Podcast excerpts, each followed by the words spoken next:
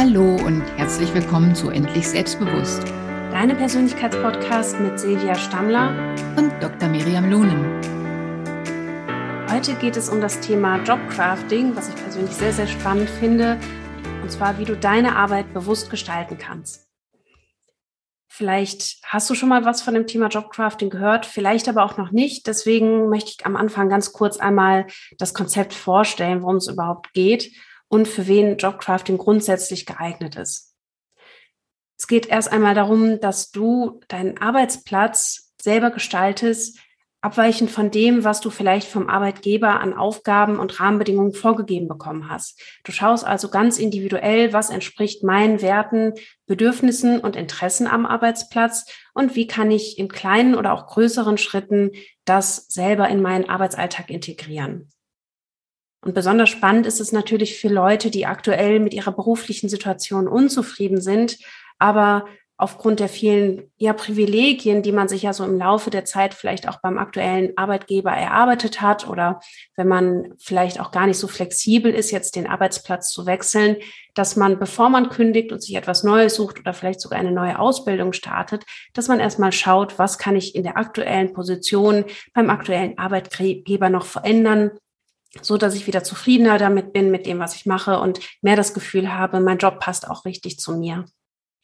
Ja, interessanterweise ist es ja bei den meisten Menschen so, dass sie, wenn sie mal verinnerlicht haben, ich bin unzufrieden mit meinem Job, die Dinge gar nicht so offensiv angegangen sind. Also das heißt, wenn man dann nachfragt, ja, mit wem haben Sie denn schon darüber gesprochen oder haben Sie schon mal mitgeteilt, was Ihre oder deine ähm, so Vorstellungen und Wünsche sind, dann kommt ganz oft die die Antwort, ach, mein Chef, der hat da keinen Ohr dafür oder das geht nicht und äh, es muss eben so laufen. Und eigentlich ähm, ist es ganz oft so, wenn man anfängt, Dinge wirklich verändern zu wollen und sich dann auch wirklich Gedanken dazu macht, ja, und äh, das anderen vielleicht vorträgt. Natürlich gibt's Abläufe, die müssen so laufen wie, wie schon vielleicht ein paar Jahre lang oder so. Also wenn man sich wirklich darüber Gedanken macht und das anderen auch nahe bringt, dann geht manchmal mehr, als man sich vorher ja vorgestellt hat. Und ähm, deswegen finde ich es immer ganz wichtig, dass man einfach mal zunächst zu Papier bringt, was einen stört oder was man verändert haben möchte und ähm, auch welche Dinge dazu notwendig wären, welche Menschen, welche Umstände, welche Veränderungen und das dann vielleicht auch im Team oder mit dem Chef eben einfach mal zu besprechen. Das ist auch tatsächlich die Strategie, die ich immer wieder meinen Klienten empfehle, sich wirklich erstmal so den Ist-Zustand bewusst zu machen. So, was ist aktuell die berufliche Situation? Was sind die Rahmenbedingungen? Was sind meine Aufgaben? Und da wirklich auch jede einzelne Aufgabe mal auf einen Zettel zu schreiben, um da überhaupt erstmal einen Überblick zu bekommen und dann sich über, zu überlegen, wie möchte ich es eigentlich haben? Was ist so der Sollzustand? Und wie kann ich von der aktuellen Situation, ja, in kleinen oder eben größeren Schritten dem immer näher kommen. Und interessanterweise ist es ja auch so, dass wenn wir selber mit bestimmten Rahmenbedingungen oder Prozessen nicht so zufrieden sind oder das Gefühl haben, ja, da stolpern wir regelmäßig drüber, das ärgert uns irgendwie und wir das kommunizieren, dass es ganz oft so ist ja, dass andere Leute auch sagen, ja stimmt, eigentlich ist das gar nicht so optimal und irgendwie frage ich mich auch immer wieder, warum wir das eigentlich so machen. Vielleicht können wir mal was anderes ausprobieren. Also genau wie du sagst, einfach mal kommunizieren, sich Unterstützung suchen oder einfach mal mit Leuten anfangen, darüber zu sprechen und dann gibt es auf einmal viel, viel mehr Möglichkeiten, als wir das so im Allgemeinen glauben. Ja, und manchmal ist es ja auch so, dass es so Aufgaben gibt, die niemand aus dem Team zum Beispiel gerne macht. Und dass dafür zum Beispiel Regelungen getroffen werden, ähm, dass man sich dabei abwechselt oder dass man irgendwas verändert, was dann letztendlich den Schrecken von genau diesen Aufgaben so wegnimmt. Ja, also ganz oft ist es ja so, dass die Aufgaben, die man nicht gerne machen will, dass sie dann bis zum Ende des Tages irgendwo ja auf irgendjemanden warten oder auch auf einen selbst warten. Und deswegen habe ich irgendwann vor Jahren mal angefangen, die Dinge, die ich nicht so gerne mag, einfach zuallererst abzuarbeiten und dann äh, ja mich den schöneren Dingen sozusagen zu widmen. Ja, und zu den schönen Dingen gibt es ja auch oft Aufgaben, die wir uns selber noch suchen können. Also, dass wir wirklich ja die Pflichtaufgaben analysieren, müssen wir die wirklich machen? Welchen Stellenwert sollen die überhaupt haben?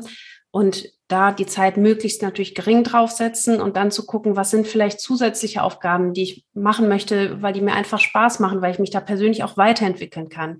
Kann ich mich vielleicht in irgendeiner AG engagieren? Gibt es irgendwas, wo ich mit Kollegen zusammen ein neues Konzept mal ausprobieren darf? Und da ist es, glaube ich, wirklich wichtig, dass wir ja einfach auch wieder neugierig sind und uns mal informieren, was gibt es vielleicht auch für Konzepte in anderen Abteilungen oder in anderen Firmen, ne, dass man sich da vielleicht mal mit Bekannten oder auf Veranstaltungen austauscht. Ja, wie macht ihr das denn oder wie lauf, laufen bei euch diese Prozesse, um hier überhaupt auf Inspiration zu kommen, wie es auch sein könnte? Ganz oft ist es auch so, finde ich, dass ähm, die Aufgaben, die man nicht so gerne macht, dass es eigentlich gar nicht an der Aufgabe liegt, sondern eher daran, dass man sich in dem Gebiet vielleicht noch gar nicht so gut auskennt. Also das kenne ich von mir selber. Die Aufgaben, also alles, was, was man kann, das fällt einem natürlich leicht und das, was man nicht kann, das fällt einem eben nicht so leicht oder sogar schwer. Und ähm, das, ich persönlich habe das ganz oft in der Vergangenheit auch immer wieder erlebt, wenn ich mich dann doch rein äh, ja vertieft habe oder Dinge erlernt habe, haben sie mir plötzlich auch mehr Spaß gemacht. Ja, und wenn man so gar nicht mit irgendwas kann, hat man ja immer noch die Möglichkeit, jemand anders zu fragen. Du können wir da irgendwie einen Deal machen? Du machst vielleicht eher das und ich mache dann das andere oder so. Ja, das habe ich auch schon oft erlebt. So, wenn das leichter wird, dass es dann auch wirklich viel mehr Spaß macht oder einfach eine neutrale Tätigkeit ist, die man eben so macht. Und zum Teil kann man den Sachen ja auch wirklich eine andere Bedeutung geben. Also wenn es zum Beispiel darum geht, irgendwie was zu sortieren oder ordnende Aufgaben, dann ist es oft, vielleicht wirkt das erstmal langweilig und irgendwie ja nicht so sinnstiftend. Aber wenn man sich dann bewusst macht, welchen größeren Stellenwert diese Aufgaben ja zum Beispiel für das Unternehmen haben oder dass wir dadurch ja selber unsere eigenen Aufgaben und Prozesse danach wieder viel effizienter machen können, dann sind diese Aufgaben ja auch auf einmal total wichtig und wertvoll und ja, dann fallen sie uns vielleicht auch wieder viel leichter. Ja, und es kommt auch darauf an, wie sehr fühle ich mich wertgeschätzt oder eben nicht, ja. Und diese Wertschätzung, die muss nicht immer von außen kommen. Wir selbst können uns auch Wertschätzung dafür geben, dass wir irgendwas eben doch bewältigt haben, dass wir es doch vielleicht in einer gewissen Zeit oder so erledigt haben oder ja, doch mit einer gewissen, mit einem gewissen Niveau sozusagen. Und ähm, da einfach mal drauf zu gucken, was brauche ich eigentlich und was davon kann ich mir vielleicht selber geben. Das ist auch ganz hilfreich. Ja, auf jeden Fall. Und eben auch aktiv nach Feedback fragen. Ja, man kann ja auch wirklich gegenüber dem Vorgesetzten, der Vorgesetzten oder auch gegenüber Kollegen einfach mal den Wunsch äußern, dass man sich unsicher ist, ob man eine Aufgabe gut erledigt oder wo vielleicht auch noch ähm, Entwicklungsmöglichkeiten gesehen werden und dann wirklich damit proaktiv umzugehen. Ja. Ähm, genau, jetzt haben wir im Grunde so die beiden Punkte, so die eigenen Aufgaben und Prozesse zu gestalten und auch ähm, ja die Einstellung gegenüber den eigenen Aufgaben und der eigenen Position vielleicht zu hinterfragen. Was man natürlich noch machen kann, und das ist für viele wirklich ein ganz, ganz großer Hebel, ist die eigenen Beziehungen bei der Arbeit zu gestalten, weil letztendlich sind wir alle soziale Menschen und auch bei der Arbeit wird ja die Sinnstiftung und auch die Freude und die Zufriedenheit an der Arbeit ganz maßgeblich beeinflusst von dem Zusammenhalt im Team, von, von der Umgangsform. Und da können wir natürlich immer einen riesigen Beitrag zu leisten. Ja, und da kann jeder einen Beitrag dazu leisten. Und also ich habe die besten Erfahrungen eigentlich in Teams gemacht, wo alles ähm, relativ gut auf Augenhöhe stattgefunden hat, ja, wo diese hierarchischen Strukturen im Grunde nicht wirklich existent waren. Also natürlich gibt es ja in Abteilungen immer irgendjemand, der die Verantwortung hat und der die Leitung übernimmt. Und ähm, also ich persönlich habe von diesem Teamgeist immer am meisten profitiert, wenn die Leute sich wirklich A gesehen, B wertgeschätzt und auch wirklich verstanden gefühlt haben. Ja, und dafür braucht es aber Kommunikation, dafür braucht es das Ausdrücken von dem, was man will. Und Unzufriedenheit kommt immer auf, wenn man dem anderen unterstellt, er würde irgendwas äh, ungerecht machen oder er würde irgendwas äh, ja einfach nicht mitbekommen, nicht sehen, nicht wertschätzen. Und äh, diese Dinge, die kann man ja selber auch benennen, ja, und, und sich so ein bisschen einholen, was einem gebührt sozusagen. Und da ist man ja auch gar nicht darauf angewiesen, jetzt mit den Kollegen unbedingt viel besser klarzukommen, mit denen man so im direkten Umfeld in einem Team ist. Also natürlich ist das auch super wichtig und mit den Menschen verbringen wir in der Regel auch die meiste Zeit am Arbeitsplatz. Aber wir können ja auch noch viel weiter denken. Wir können zum Beispiel einfach mal schauen in dem Unternehmen oder an der, ja, Position, wo ich gerade arbeite, was gibt es da noch für spannende Persönlichkeiten, mit denen ich mich vielleicht einfach mal austauschen kann, wo sich vielleicht gemeinsame Projekte ergeben können. Mit wem kann ich vielleicht auch mal zusammen Mittagessen gehen oder jetzt auch digital vielleicht einfach mal mich auf einen Kaffee verabreden, um von diesen Menschen dann auch zu lernen oder Ideen eben auszutauschen. Und es gibt ja auch noch ganz andere Vernetzungsmöglichkeiten eben über die sozialen Medien wie LinkedIn oder Xing oder ja auch einfach auf Konferenzen einfach mal mit Menschen eben sich auszutauschen und dadurch die Arbeitswelt insgesamt auch sozialer und menschlicher zu machen. Ja, das ist ganz spannend, was du sagst. Das kommt natürlich ganz darauf an, in welchem Bereich man eingesetzt ist, ja. Und also ich habe ja mit, mit sehr vielen Menschen zu tun, bei denen es darum geht, dass eben gerade große Konflikte oder großer Stress aufgrund äh, der Arbeitssituation in ihr Leben gekommen ist und damit eben oftmals dann auch die Erkrankung irgendwie so ähm, begonnen oder aufrechterhalten blieb, ja. Und ähm, ich habe vor kurzem auch mit jemandem gesprochen, der auch an der Uni arbeitet. Und ähm, da kam das auch als Argument, ja, die Kaffeepausen, die sind bei uns zum Beispiel manchmal zwei Stunden lang und auch gewollt.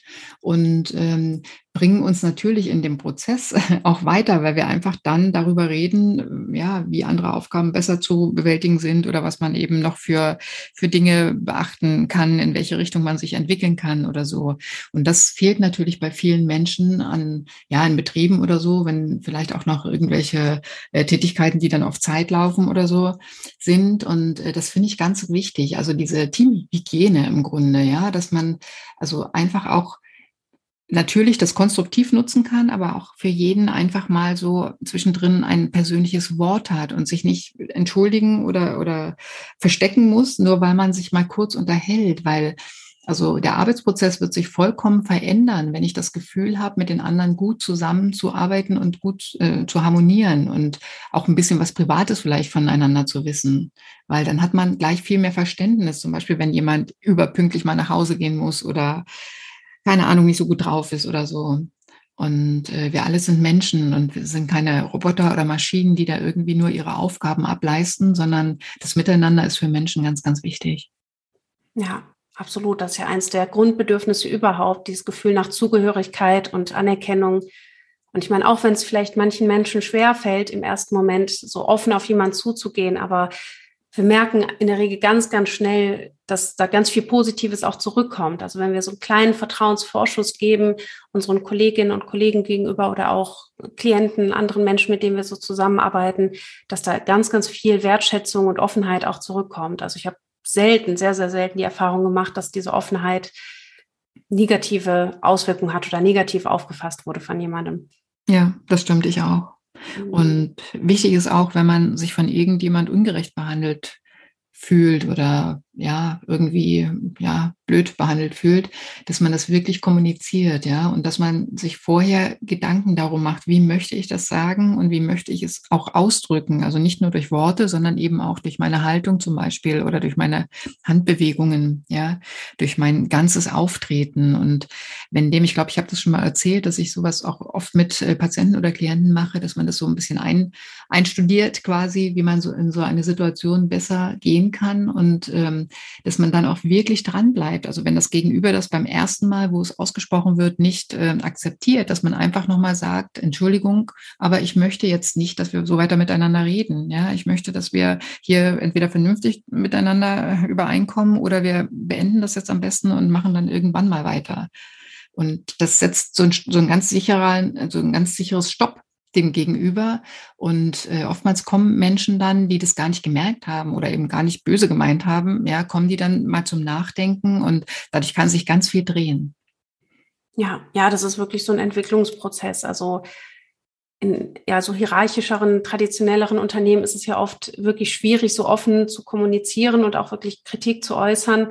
Aber ja, gerade in vielen Unternehmen, die auch agiler arbeiten, die sich wirklich so den neuen Arbeitsformen äh, zuwenden, ist es ja doch ein ganz wichtiger Bestandteil auch von der täglichen Arbeit, dass man da offener, transparenter auch miteinander kommuniziert und auch eine Bewusstheit dafür hat, wie geht's mir eigentlich gerade und was sind vielleicht auch die Sachen, die mich stören und die mir wichtig sind, die ich einfach mitteilen möchte meinen Kollegen und Kolleginnen. Ja, und eigentlich müsste inzwischen also jeder Arbeitgeber oder jeder Chef auch äh, gemerkt haben, dass man davon profitiert, weil wenn das Team zusammenarbeitet, ja, und wenn die Menschen sich einfach wohler fühlen, wenn sie sich, wie gesagt, gesehener fühlen, ja, und, und äh, ja, nicht in eine Situation reingedrückt, dann ist die Produktivität einfach auch viel höher. Die Arbeiten werden besser erledigt, die Aufgaben werden schneller und sinnvoller erfüllt. Und ja, wir alle fühlen uns einfach wohler, sind seltener krank, wenn wir uns bei der Arbeit eben auch wertgeschätzt fühlen. Und ja, das sollte eigentlich der Anspruch sein an jeden Arbeitsplatz. Ja, absolut. Kommen wir vielleicht noch mal zu einem weiteren Punkt, was wir tun können im Rahmen von Jobcrafting, nämlich die Arbeitszeiten bewusst zu analysieren und auch gegebenenfalls anzupassen. Ich weiß, das ist nicht in jeder Position und in jedem Fall möglich, aber ich habe es auch ganz, ganz oft erlebt, dass Leute eigentlich ohne weiteres die Möglichkeit hätten, ihre Stunden zu reduzieren, aber dann doch das Selbstbild und vielleicht auch so die eigene Wahrnehmung das doch verhindert hat, da mal offen mit dem Chef oder der Chefin drüber zu sprechen und sich einzugestehen, dass es vielleicht einem gut tut, auch ein paar Stunden zu reduzieren oder vielleicht auch sogar Stunden aufzustocken, je nachdem, in, in welcher Situation man eben gerade ist. Ja, was ein bisschen schade ist, dass ganz viele Betriebe das immer noch so machen, dass es eben zeitlich begrenzt nur über eine ja, einmalige oder, oder manchmal auch zweimalige Möglichkeit geht. Ja, und dass es dann heißt, okay, aber jetzt bitte entscheiden, entweder immer, ich sage jetzt mal halbtags zum Beispiel oder eben immer voll. Und äh, ansonsten verliert man halt diesen Anspruch auf seinen halben Arbeitsplatz. Und das ist natürlich für ganz viele Menschen, Frauen insbesondere, aber eben auch Männer, ja, wenn die für die Kinder zum Beispiel reduzieren wollen, natürlich auch so eine finanzielle Frage ist.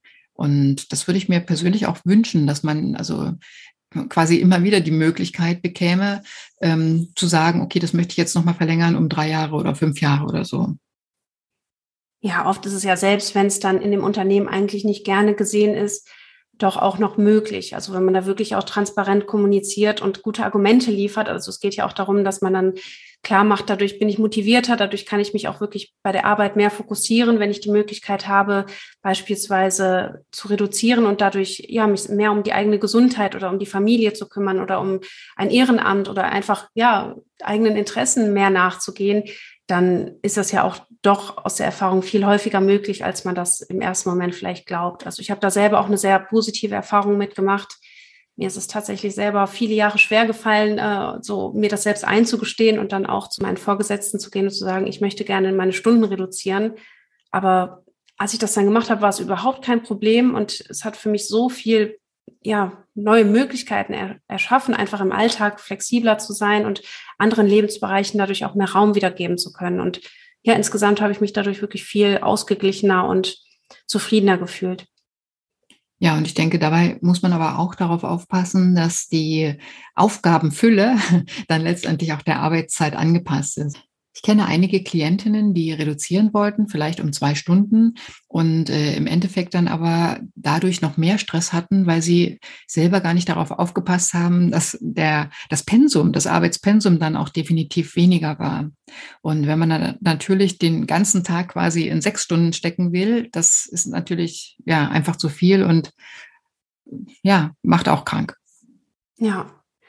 Ja, da geht es auch wieder so um einen Ausgleich. Ich meine, eins zu eins ist es wahrscheinlich oft nicht möglich, die Aufgaben, den Umfang sozusagen der Verantwortlichkeiten entsprechend zu reduzieren. Ähm, aber wenn man das Gefühl hat, man macht die Sachen dann vielleicht effizienter und man hat dann trotzdem mehr Freizeit, muss man natürlich insgesamt schauen, so welchen Preis bin ich bereit zu zahlen. Und irgendwo bezahlen wir immer einen Preis, ne? auch wenn wir Vollzeit bei der Arbeit sind oder wenn wir vielleicht dann eine etwas höhere Arbeitsdichte haben.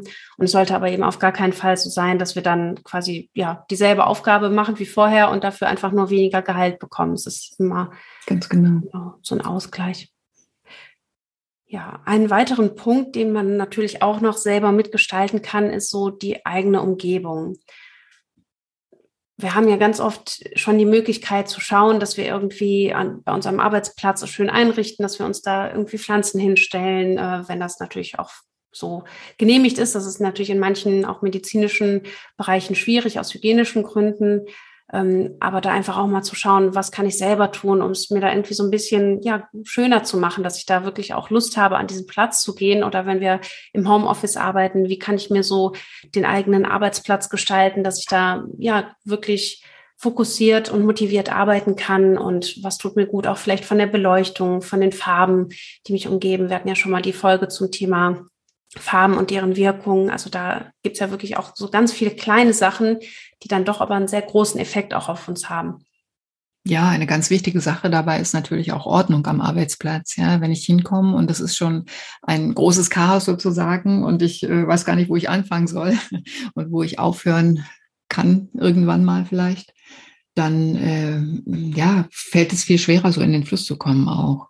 Und ich habe vor kurzem ein, mit einer Klientin gesprochen und sie hat gesagt, sie hat schon immer einen wahnsinnig unaufgeräumten Arbeitsplatz gehabt, also das große Chaos. Und als wir dann damit ähm, gearbeitet haben mit diesem Thema, kam raus, sie hatte eigentlich Angst, dass jemand zu sehr ihr über die Schultern gucken könnte. Also dass mhm. jemand bei ihr durch das Arbeitsgebiet sozusagen ganz schnell äh, ja erfassen könnte, was man, äh, was da gemacht wird. Und deswegen hatte sie dieses Chaos, damit eben jemand anders keine Chance hat, ihren Arbeitsbereich zu überblicken. So eine Ableckungsstrategie. Ganz quasi. genau. ja. Mhm. Aber sie hat jetzt, sie hat es erkannt und hat sich dann selber gewundert, hat den Kopf geschüttelt und ja, fängt jetzt an, langsam Ordnung zu machen und zu sortieren. Und es geht ja schon viel besser damit. Ja, das glaube ich. Also ich finde auch, dass es immer unheimlich gut tut, wenn man dann zwischendurch mal so wirklich komplett Ordnung schafft und ähm, alles wieder ja einfacher von der Hand geht und man da nicht ständig irgendwie nach Sachen suchen muss oder ständig noch Sachen vom Schreibtisch fallen, weil der einfach viel zu voll ist. Das blockiert ja auch wahnsinnig viele Energien und äh, ja unsere Aufmerksamkeit auch. Ja, absolut. Und schon nur, wenn, wenn eine Sache, was du gerade gesagt hast, zum Beispiel vom Tisch fällt und ich muss mich quasi weg äh, ja, ducken und hole das wieder äh, auf den Schreibtisch hoch, dann ist der Fokus schon wieder verloren. Ja, und ich muss im Grunde wieder neu in die Aufgabe einsteigen und äh, das kostet viel mehr Zeit als diese zwei Sekunden, wo ich das Teil eben aufgehoben habe. Ja, was auch noch so ein ja, Lifehack ist, den ich irgendwie mal vor einigen Monaten erfunden habe, ist im Stehen zu arbeiten, selbst wenn man jetzt keinen Stehschreibtisch hat. Also wenn man einen hat, ist es natürlich noch besser. Aber man kann sich einfach so einen gewöhnlichen Stuhl nehmen, wie so einen Küchenstuhl oder so etwas, und da dann den Laptop draufstellen, weil das ist dann genau die richtige Höhe, dass man auch mal für eine gewisse Zeit im Stehen arbeiten kann, um nicht die ganze Zeit sitzen zu müssen und ja, das ist natürlich auch für den Rücken belastend. Das ist äh, ermüdend, wenn wir wirklich so viele Stunden am Stück sitzen und dadurch einfach mal wieder aufzustehen, ein bisschen ja die Position und dadurch auch die Perspektive zu verändern. Hm, das sind eben auch noch so Sachen, die wir machen können, um aktiv unseren Arbeitsplatz zu gestalten. Ganz klar. Und wenn ich länger sitze, ist es auch wichtig, dynamisch zu sitzen. Ja, also das heißt nicht in einer starren Position, möglichst noch vorn überhängend über dem PC und die Schultern vielleicht hochgezogen oder so. Also die ganzen Höhenanpassungen sind sehr, sehr wichtig und dann eben auch die Bewegung in, in einem, äh, ja, sitzenden Job zum Beispiel, ja, oder wie du sagst, eben mal stehen, mal setzen, mal ein paar Schritte gehen, ja. Früher hat man ganz klar, also in irgendwelchen Wandelhallen wurde studiert und so. Und äh, ja, heute sitzen wir Menschen einfach zu viel den ganzen Tag über. Das, das blockt den Sauerstoff, natürlich die Sauerstoffzufuhr und ja, die Durchblutung sozusagen wird, wird verringert und so weiter. Und sich einfach immer wieder so mit gesundem Menschenverstand mal zu fragen, was wäre jetzt eigentlich gerade gut und richtig für mich? Dann kommt man eigentlich ganz alleine schon auf viele Dinge, die wir sonst vergessen. Ja, darum geht's ja auch, dass wir quasi bei all diesen Maßnahmen, die wir heute euch vorgestellt haben, wirklich bewusst in sich hineinfühlt, so was möchte ich eigentlich, wie soll es für mich sein und was kann ich selber dazu beitragen, dass es mehr und mehr in diese Richtung geht. Ja. Ich würde sagen, dann fassen wir doch nochmal zusammen, was wir heute an verschiedenen ja, Strategien vorgestellt haben zum Thema Jobcrafting. Also das erste war, dass du dir einmal Gedanken machst über deine Aufgaben und die Arbeitsprozesse und hier dir überlegst, was würde dir hier mehr entsprechen, was sind so deine Interessen, was sind die Aufgaben, die dir Spaß machen und dann möglichst viel Zeit mit diesen Aufgaben eben zu verbringen, die dir selber gut tun. Dann zweitens, dass du dir überlegst, wie kann ich meine Einstellung zu der Arbeit verbessern? Wie kann ich meine Arbeit vielleicht eine andere Bedeutung geben? Wie kann ich den Sinn meiner Position nochmal anders bewerten? Dann geht es darum, dass du deine sozialen Beziehungen am Arbeitsplatz gestaltest und ja, besonders viel Zeit mit den Menschen verbringst, die dich inspirieren, die dir sympathisch sind, dass du dich auch mal traust, dich zu öffnen und dadurch die Möglichkeit auch zu schaffen, überhaupt eine gewisse Nähe und Vertrautheit mit den Menschen am Arbeitsplatz herzustellen.